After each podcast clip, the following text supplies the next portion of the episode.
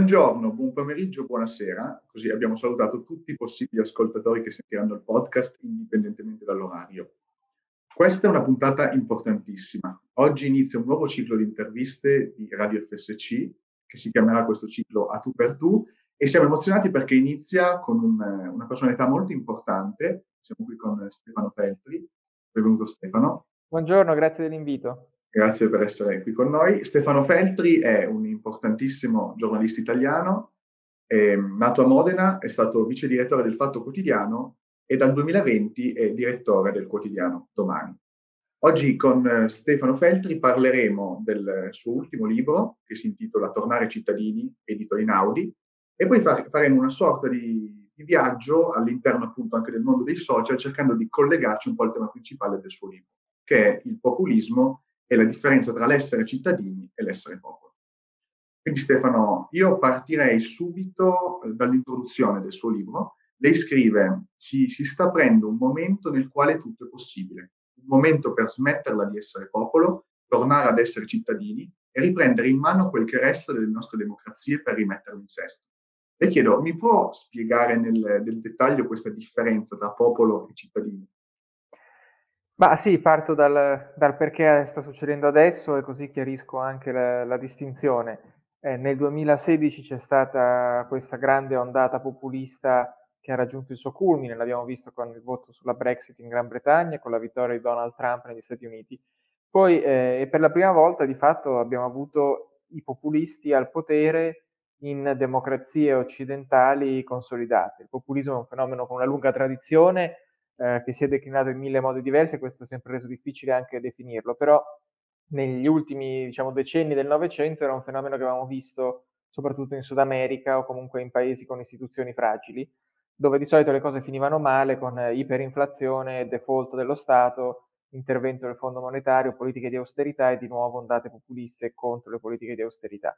Ecco, invece abbiamo visto il populismo che è arrivato nei paesi eh, ricchi, nei paesi occidentali, e per eh, qualche anno la distinzione cruciale nel nostro dibattito pubblico, nel nostro dibattito politico, è stata quella tra popolo ed elite o popolo e minoranza, mi verrebbe da dire, nel senso che c'è stato un populismo anti-elite in cui la minoranza da colpire era quella diciamo più potente, quella ricca, declinata poi in vari modi, mischiando ingredienti anche di eh, pregiudizi passati, per cui il fatto che ci sia sempre eh, George Soros come spauracchio ricollega anche a tutto l'immaginario anche antisemita del grande complotto giudaico-massonico, ma diciamo la novità era la grossa contrapposizione popolo-elite, eh, oppure il popolo contro minoranze meno potenti e più inermi, che nello specifico i migranti o persone con un orientamento sessuale diverso da quello, diciamo così, maggioritario. E questa dimensione è stata quella forse un po' sottovalutata della spinta populista, cioè è stato molto raccontato il tentativo di riconnettere le persone a una politica troppo distante, appunto troppo elitaria, tecnocratica. Si è raccontato pro- poco la dimensione antipluralista del populismo, cioè ridurre tutto a popolo significa negare che esistono interessi, contrapposizioni, eh, spinte diverse nella società e dire siamo tutti uguali, uno vale uno, eh, c'è il popolo e c'è l'elite questa cosa è finita perché abbiamo visto che non esistono politiche nell'interesse del popolo, esistono politiche nell'interesse di gruppi sociali e eh, quando si nega la complessità della democrazia si producono risultati poco soddisfacenti e non si risolvono i problemi che hanno portato i populisti al potere. Adesso quindi abbiamo una finestra in cui mm, siamo freschi di questa consapevolezza, abbiamo capito che essere popolo non è un grande affare e quindi c'è un momento per provare a offrire eh, risposte diverse. Dico che c'è un momento perché, come spiego nel libro, gran parte dei problemi alla base dell'ondata populista non sono stati appunto risolti, sono ancora lì e possono generare altre proteste estreme e antisistema invece che legittime istanze di cambiamento a cui dare risposta. Mi ricollego alla, alla, sua, alla sua risposta.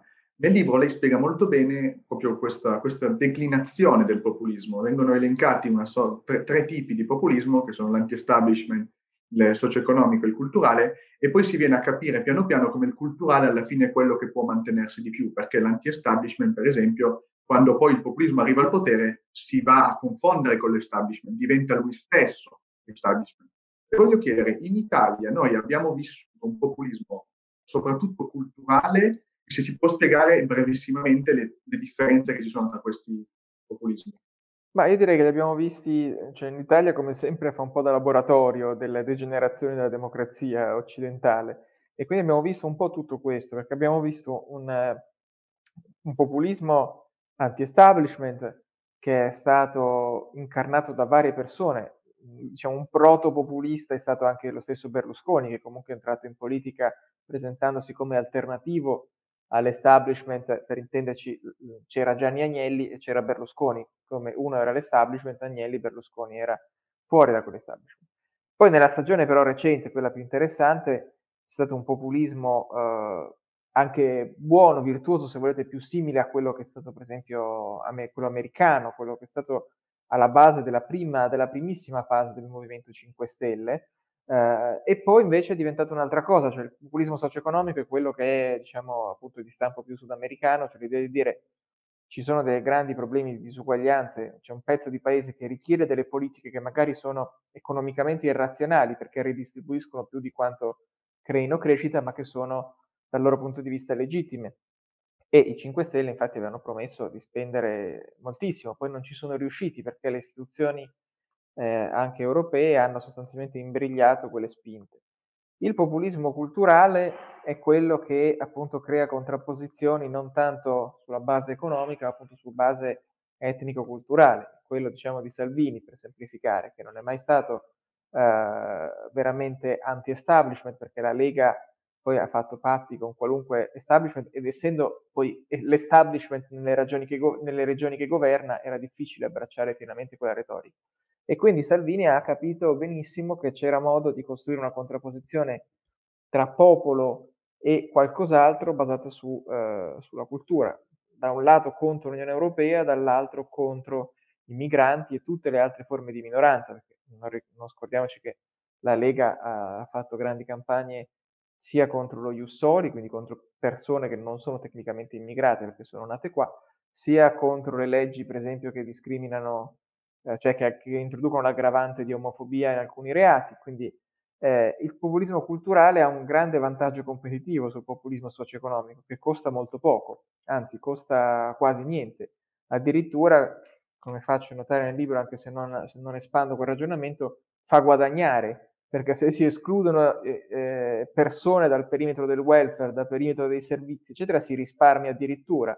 Quindi da quel punto di vista il populismo culturale è molto più facile ed è molto più pericoloso anche. Ed è la ragione per cui diciamo, il libro non è un libro pessimista, però è un libro anche che mette in guardia al fatto di dire attenzione che quel tipo di risposte lì sono ancora possibili e lo vediamo stando all'Italia nel successo di Fratelli d'Italia di Giorgia Meloni.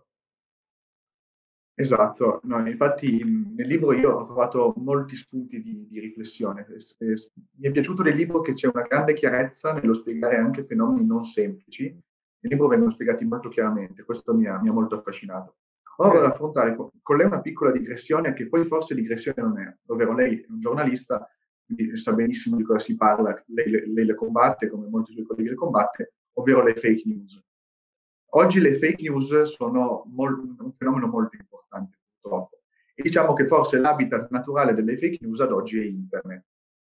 Le chiedo, secondo lei le fake news è un fenomeno che è così forte ad oggi perché su, oggi su internet ci sono molte persone che sono entrate in contatto con il mondo digitale in età adulta e quindi forse hanno meno strumenti per gestirlo, per tradurlo? E quindi magari con un ricambio generazionale con i giovani che cresceranno e quindi hanno approcciato dall'inizio con internet, forse hanno più strumenti per interagirci, le chiedo, è un fenomeno destinato a scomparire perché è legato a delle generazioni oppure lei pensa che sarà sempre un fenomeno forte e andrà oltre anche alla conoscenza digitale che hanno i giovani? Ma è un discorso, diciamo, che sarebbe molto, molto complesso e su cui non ho una, una risposta definita. Eh, però separerei, diciamo, il problema in due. Cioè, ci sono delle fake news che sono manipolazione delle informazioni o costruzione di, di notizie false, eh, che sono cose che vanno dalla propaganda di guerra ai deepfake, eh, cioè i video che ricostruiscono, che mettono in video persone che non erano fisicamente lì, ma sono indistinguibili da quelli reali. E questa è una parte, diciamo, di disinformazione professionale difficile da contrastare. C'è sempre stata, adesso ha nuovi strumenti, è difficile da contrastare ed è, come dire, parte del modello di business delle piattaforme digitali perché più un contenuto è controversial, è, diciamo, anima dibattito, più viene condiviso sia per elogiarlo sia per criticarlo, più si creano click, profilazione, dati e quindi si alimenta il business delle piattaforme. Quindi da un lato questo, questa parte è molto difficile da contestare, dall'altro è anche molto facile, nel senso che ci sono uh, alcuni miliardi di fact checker, cioè basta che ci sia qualcuno che riesce a capire che quell'informazione è falsa e può in qualche modo far scoppiare il palloncino della disinformazione. Mm, ovviamente è una partita complessa, eh, mi è capitato qualche anno fa di stare una settimana nella redazione di Sputnik, questa testata russa che fa sostanzialmente quello, fa diciamo, propaganda dal punto di vista di, russo e quando si tratta di zone di guerra, eccetera, cosa confine con la disinformazione pura. Sono difficili da contrastare perché non sempre sono informazioni di prima mano, però si può. Poi c'è un altro problema di fake news, e che è un problema tutto nostro, eh, diciamo di consumatori e produttori. Faccio un esempio per tutti, l'intervista di Renato Brunetta, appena nominato ministro, che diceva che bisogna riportare i dipendenti pubblici a lavorare perché con lo smart working non stanno facendo niente. Quella era un fake news, nel senso che era una vecchia cosa che Brunetta aveva detto un anno prima, che veniva per ragioni prescrutabili rilanciata, in qualche modo rititolata dal Corriere della Sera, peraltro, non da, appunto, non da Sputnik. Ecco, quello è una parte di, diciamo, di peggioramento del dibattito pubblico che dipende, mi verrebbe quasi a dire, parte dagli editori, ma moltissimo anche dai lettori, perché un sacco di persone che hanno condiviso quell'intervista sicuramente non l'hanno letta. E, uh, e, le ragioni produttive, al di là de, de, del classico errore umano, che fanno sì che questi, questi problemi si manifestino, sono dovute al, al tentativo di produrre tantissima informazione in tempi rapidissimi, eh, cercando di generare volumi, cioè traffico, condivisioni, eccetera. Questo è un modello che non sta in piedi, cioè non è un modello di business da nessuna parte, ma a maggior ragione in un mercato piccolo come quello italiano. Gli editori, i giornalisti e in parte i lettori lo hanno inseguito per anni, facendo collassare la qualità dell'informazione. Allora, qui ci sono delle alternative, faccio uno spazio di autopubblicità, una è quella di eh, che se uno l'informazione se la compra invece che prenderla gratis, poi intanto è un cliente, quindi se c'è una cosa che non va bene ha diritto di protestare. E poi cioè, l'informazione ha un costo, per cui se uno quel costo lo paga, magari ha anche la qualità. Per cui noi col giornale che dirigo con domani abbiamo scelto di puntare su un modello che è sostanzialmente su abbonamento, con l'idea che noi certo. volevamo dipendere da lettori che ci scelgono, in qualche modo ci chiedono di fare un lavoro per loro invece che da lettori casuali che semplicemente condividono, eh, condividono delle notizie scritte in 5 minuti ma che fanno tanto traffico. Sì, e poi c'è, c'è, il fenomeno di chi si ferma appunto al titolo, come diceva lei, cioè si legge il titolo e va bene quello, ho letto l'articolo e vado a discutere su un titolo che poi magari prendo l'articolo e dice tutt'altro. Allora, ricollegandomi, ricollegandomi, ricollegandomi a questo argomento, le faccio una domanda un po' in salsa Disney, diciamo così, nel senso che eh, lei, Stefano Feltri, avesse una bacchetta magica, che peculiarità, che caratteristica pensa che manchi alla politica attuale, all'approccio alla politica attuale da parte dei politici odierni? Cioè, interagiscono in un modo, secondo lei, sbagliato, cosa dovrebbero cambiare? Se c'è qualcosa. È una domanda complessa, però diciamo, dico cosa manca, poi non so qual è la leva da, da, da toccare. Secondo me manca la capacità di parlare dei contenuti, cioè di parlare di policy invece che di politics. Cioè, io ho imparato, perché io poi non facevo il giornalista politico prima, mi occupavo soprattutto di economia, ma cioè, quando si parla con altri giornalisti e con i politici, a un certo punto qualcuno dice ma questa è una questione politica. Dice, sì, cosa vuol dire una questione politica? Di solito vuol dire che prescinde completamente dal merito e che riguarda semplicemente i rapporti di forza all'interno di un partito o fra partiti. E questa è l'unica cosa che interessa in Italia. Per cui anche nel momento in cui si insedia il nuovo governo di Draghi, che non ha fatto praticamente niente, eh, già i giornali devono raccontare le divisioni, eh, il partito degli aperturisti, quello dei chiusuristi o come si chiamano. C'è sempre il tentativo di spostare tutto sulla dimensione della politics, perché in realtà c'è una grande ignoranza diffusa nella classe dirigente e nel mio settore, per cui le persone capaci di parlare di contenuti sono pochissime e quindi eh, a maggior ragione non ci saranno molti lettori capaci di farsi un'opinione sui contenuti se gli intermediari, cioè noi, non abbiamo idea di cosa stiamo parlando. Uh, questo secondo me è uno dei grandi problemi, ma è quello che secondo me farebbe tanta differenza. Cioè, se uno dovesse dire ma cosa ha fatto, non so, il ministro della pubblica amministrazione del governo Conte, io credo che quasi nessun giornalista sia in grado di rispondere. Questo non va bene, però tutti sappiamo che c'è stata una polemica, che c'è stata la polemica di Immuni, insomma, tutte le polemiche sì, siamo sì, sì, Nel merito zero, e questo è un grande problema. E, e forse questo, questo problema appunto è uno dei motivi per cui la, la generazione più, più, giovane è sempre più disinteressata alla politica, cioè c'è una distanza sofferta quasi, dalla, da, mi ci metto in mezzo, dalla mia generazione, nel senso che si vede come un mondo lontano, un mondo dove non vi è interesse e come cioè, lei pensa che questo modo di agire, cambiando appunto il, andando nel merito a discutere, possa effettivamente avvicinare i giovani, perché oggi c'è un problema, oggi i giovani non hanno più voglia di interessarsi alla politica, cioè non c'è più discussione. Una volta si discuteva, oggi non tutti, lo sto generalizzando naturalmente, però nella maggior parte dei casi c'è quasi un menefreghismo rispetto a questo mondo. Ma io, diciamo, trovo assolutamente salutare che una persona di 20 anni non guardi talk show dove okay. vado io la sera, perché secondo me non ci trova, non sono fatti per loro, non, non c'è niente che li riguardi, non, non hanno le chiavi di lettura, non, hanno, non, capiscono le parole chiave, quindi lo trovo assolutamente salutare. Io però non, sono, non penso che, che ci sia un disinteresse, penso che sia un disinteresse per un modo di fare, voglio anche dire politica, ma di fare diciamo discussione pubblica vecchio. Esatto. Eh, vecchio ne, nelle facce, nei temi, nel, nel disinter- nella scarsa curiosità. Eh, cioè, basta pensare che i giornali, i giornali italiani me- continuano a mettere i programmi della televisione. Ora, cioè, io non so, la mia televisione di casa non è collegata all'antenna, io guardo la televisione ma ci guardo eh, Netflix e Amazon Prime. Cosa certo. mi interessa a me di cosa c'è su Rete 4 alle 9 di sera? Allora, questo, e io non sono più nella categoria, diciamo, dei, dei giovani intesi come quelli di cui stiamo parlando. Quindi, secondo me è salutare che non partecipano a questo, non cerchino, come dire, il, l'approvazione di una generazione che li ha esclusi. Poi, detto esatto. questo, io vedo un sacco di, di, vivacità, cioè tutto il movimento di Fridays for Future. La ragione per cui la politica non ci parla è perché loro ne sanno più dei politici.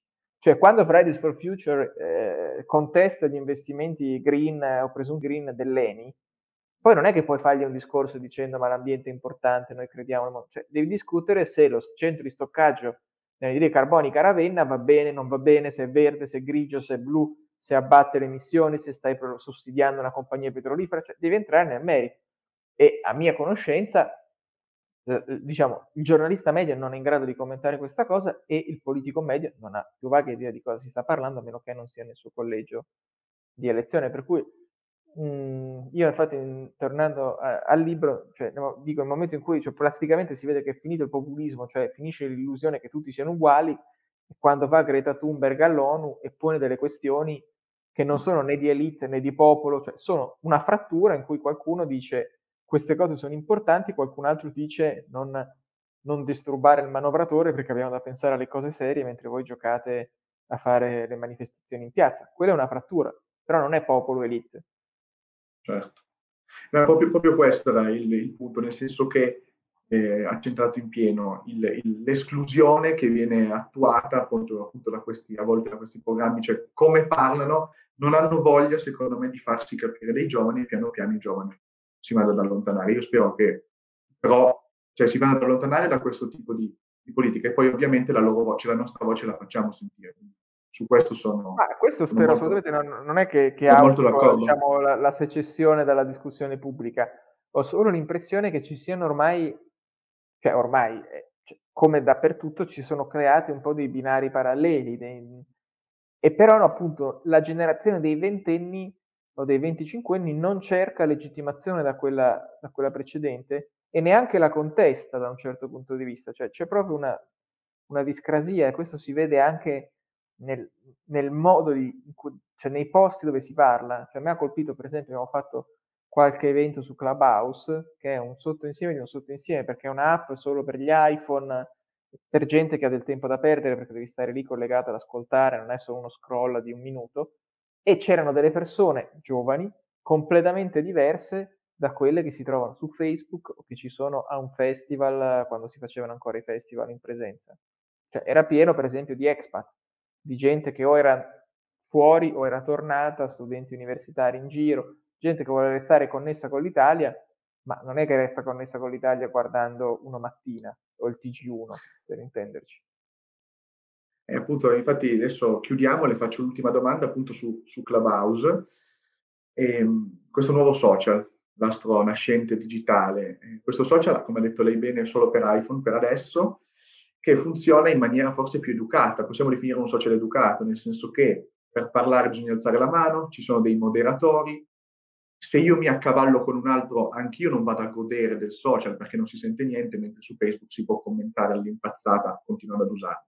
Le chiedo, questo nuovo modo di comunicare, delle, delle stanze, delle room solo audio, senza vedersi, però parlandosi in maniera eh, quasi ordinata, no? Io dico la mia, poi aspetto, dice la sua e così via.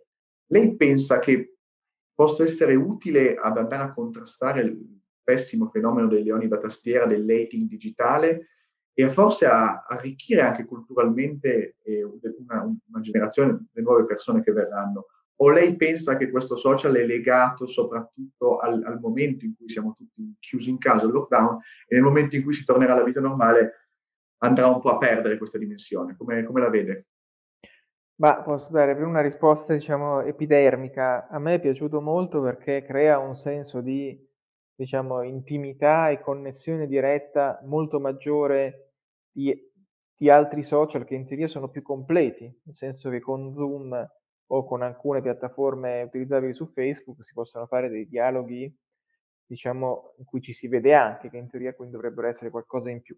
Invece l'idea che uno sta semplicemente al telefono e sente le voci di un altro che gli parla nelle orecchie, nelle cuffie, eh, e uno alla volta, diciamo, li sente più o meno. Si possono anche fare discussioni più eh, corali, ma questo crea un sentimento di grande vicinanza. Noi abbiamo fatto un evento per parlare del, del podcast Coffee for Two che abbiamo lanciato, fatto da Giorgia Caro e Gianrico Carofiglio, e comunque c'erano Gianrico Carofiglio e la figlia Giorgia che parlavano con degli ascoltatori senza nessuna barriera, cioè in una maniera diciamo diretta, come se si stessero telefonando. Quindi la prima impressione è, è molto buona. Detto questo, mh, mm, anche altri social network come Facebook sono nati con le stesse premesse. Cioè anche Facebook una volta era solo su invito, anche Facebook era solo uh, per diciamo, cose ordinate, non c'era la possibilità di condividere i dati, non c'era la possibilità di interferire con il lavoro degli altri. Quindi bisogna vedere se prevarrà dire, il tentativo di preservare questa unicità di Clubhouse o se invece prevarrà quello che si chiama in economia le, diciamo, l'economia di network, l'esternalità dal fatto di avere tante persone connesse, sempre più persone connesse e quindi magari se il modello di business diventa andare in giro a insultarsi o chi lo sa, vedremo. Mm, io non penso che in nessun caso le piattaforme abbiano una funzione, diciamo, salvifica. Questa è una fase che abbiamo, che ho superato, come tutti, anch'io sono stato entusiasta dei grandi cambiamenti tecnologici di, dell'ultimo decennio, eh, però ho capito che aveva ragione Evgeny Morozov quando contestava diciamo, il tecnosoluzionismo, cioè l'idea che ci sono dei problemi che poi verranno risolti dalla tecnica. Non è mai così, la tecnica è uno strumento al servizio di un, di un obiettivo e, eh, come dire, più si accentra il potere, che sia nella piattaforma, che sia nella politica o in altro, eh, più, queste, più, più, più il disegno da perseguire diventa quello diciamo, del profitto, del controllo e meno quello della, dell'interesse pubblico. Eh, io, io se, se, dovessi dirle cosa mi, mi, ha colpito però tanto di quest'app è il fatto che per la prima volta, forse in, in un mondo dove vi si vive di immagini, di, di come si appare, va a prevalere il contenuto. Nel senso che vedi una foto, ma poi la persona la valuti da cosa ha da dire, non da, da come si, si, fa vedere. E quindi forse in, in un mondo di Instagram finalmente c'è anche spazio per quelle persone che magari sono un po' più insicure da quel punto di vista, ma che hanno tanto da dare e anche così possono, possono comunicare. Sì, sì. Si va a premiare il contenuto più che la forma. È un'osservazione intelligente. Poi, eh, diciamo, secondo me son, non penso che ci sia necessariamente una cosa che scaccia l'altra. Cioè, oh, Instagram, certo. di cui io sono stato, diciamo, poco, uno scarso frequentatore a lungo, poi ho capito che in realtà comunicare in maniera visiva non necessariamente era solo fare i selfie, ma cioè, la sfida di fare comunicazione su un, una piattaforma come Instagram in cui praticamente non puoi scrivere testi, non è detto che sia un impoverimento, è un altro linguaggio ed è un altro modo di comunicare. Eh, poi appunto c'è chi è più bravo e chi è meno bravo. Penso a, non sono esattamente testate giornalistiche, ma Frida o Willita hanno inventato un linguaggio molto interessante. Poi non è, non è lo stesso nostro, ma cioè, chapeau, sono stati più bravi loro da questo punto di vista. Poi adesso se invece eh, Clubhouse diventerà qualcosa di simile, tendo a pensare che non sarà mai esattamente comparabile perché, ehm, come dire, richiede tanto tempo, cioè molto time consuming, come si dice. Quindi questo è è, è, è complicato, ecco, è complicato stare del tempo lì, però per esempio per, come piattaforma per fare per esempio le presentazioni dei libri o queste cose qua, bellissimo, molto meglio certo. di, di fare un, creare un link di Zoom, perché uno si mette lì, chi passa arriva, interloquisce, bellissimo. Penso che io lo sfrutterò ancora. Certo, certo. Infatti l'altra volta io l'ho vista la sua, la sua room e sono entrato al volo dove c'è anche Caro Filippo. Ah, sì, sì, sì. Stefano Feltri, io la, la, ringrazio vivamente, è stato gentilissimo e disponibilissimo, mi ha fatto piacere chiacchierare con lei e mi ha fatto piacere anche leggere Tornare cittadini, che è veramente un libro che, che consiglio perché un, ti fornisce le istruzioni per giocare al gioco che stiamo giocando, cioè si può andare a tradurre quello che noi viviamo e lo fa molto chiaramente. Bene, e di nuovo la, la, ringrazio della, della chiacchierata. Grazie, grazie davvero, alla prossima.